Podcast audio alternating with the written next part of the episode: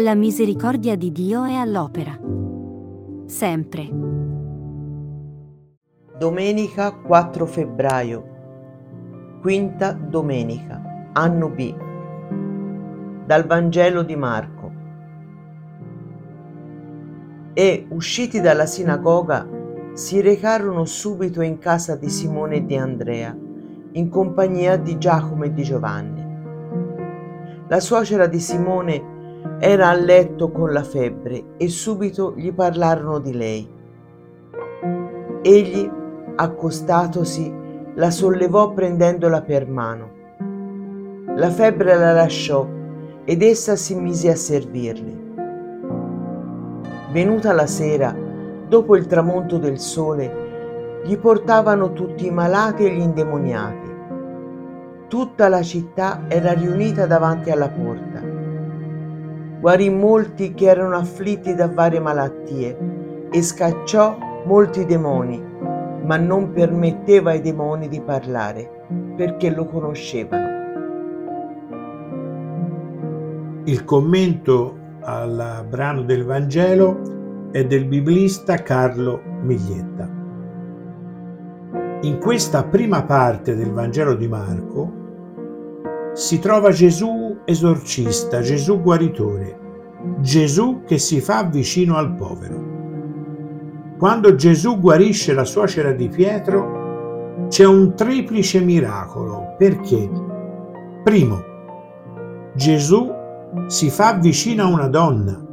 Nell'ebraismo la donna aveva scarsissima rilevanza sociale. Secondo, caccia da lei la febbre cioè una manifestazione del male.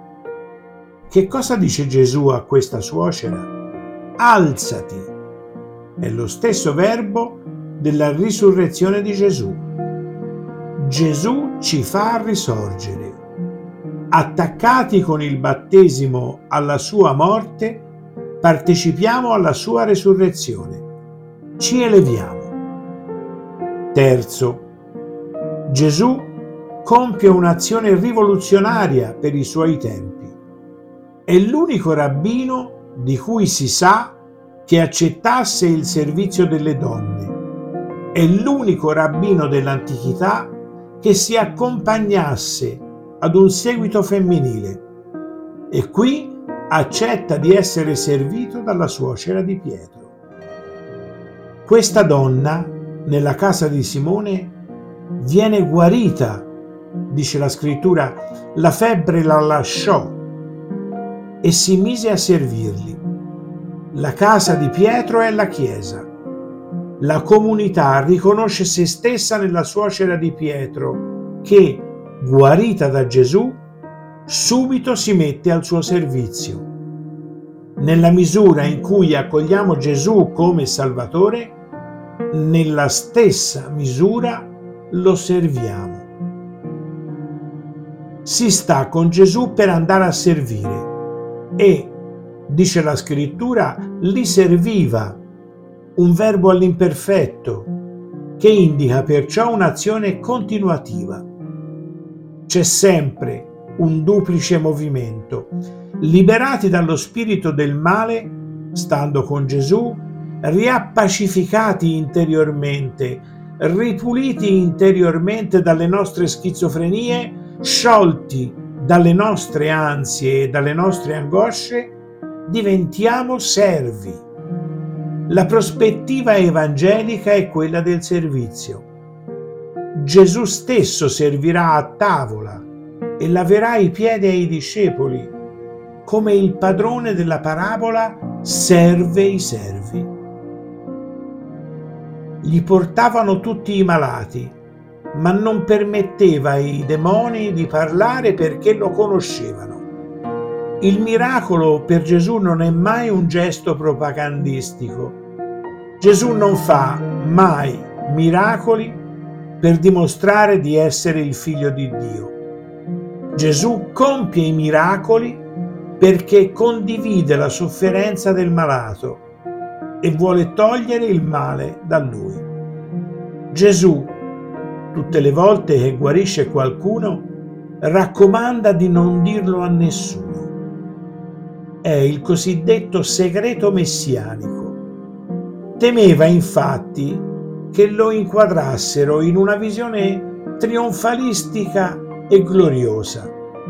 La sua via era invece quella della croce, era il Messia che doveva morire.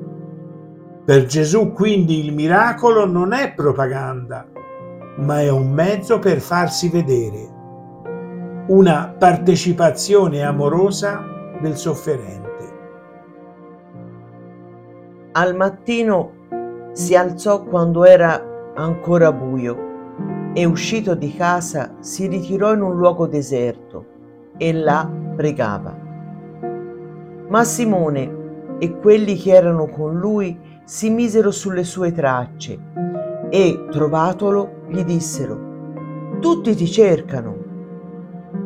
Egli disse loro, Andiamocene altrove per i viaggi, per i villaggi vicini, perché io predichi anche là.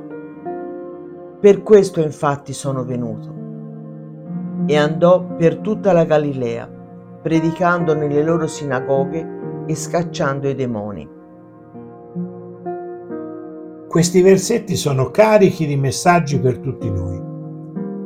Dopo una giornata faticosa Gesù trova il tempo di pregare, egli riflette e, nell'ascolto del Padre, cerca di capire la sua missione storica e il suo progetto di attuazione.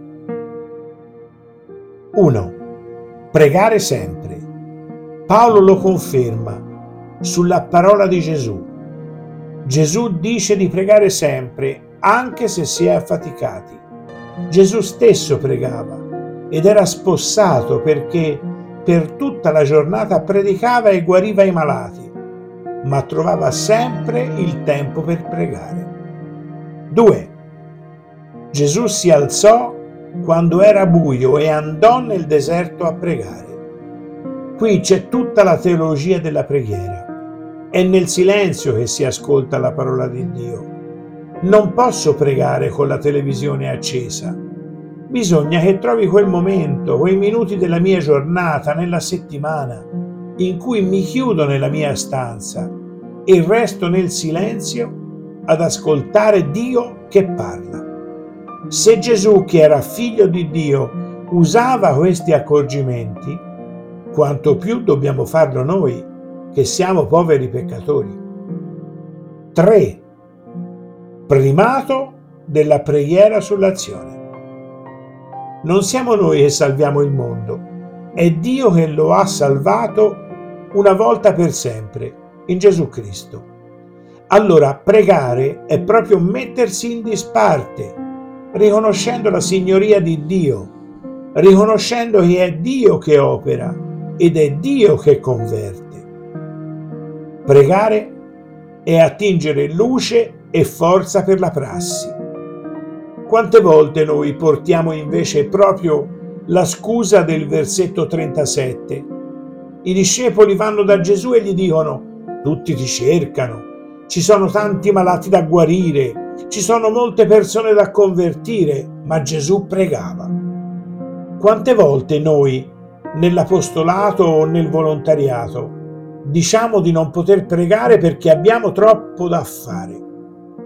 Quante volte le madri di famiglia dicono come faccio a pregare? Ho i figli da seguire, da portare a prendere e prendere a scuola.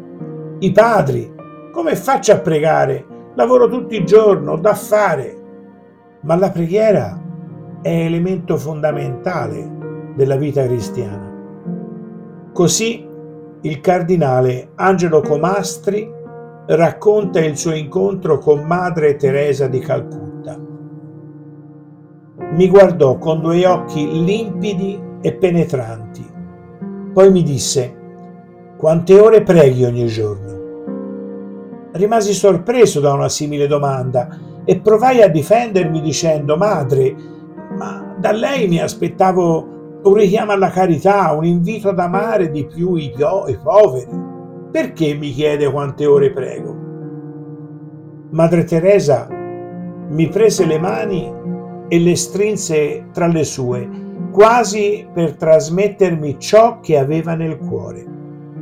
Poi mi confidò.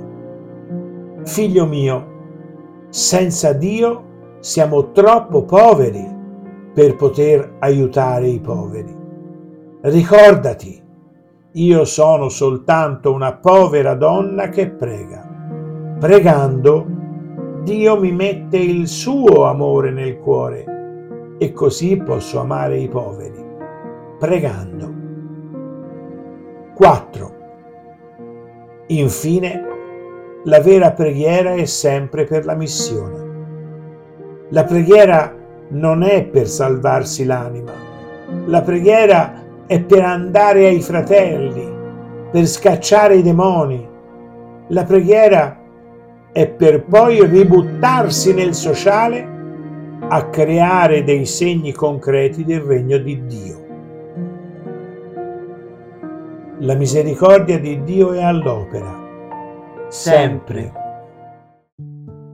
La misericordia di Dio è all'opera. Sempre.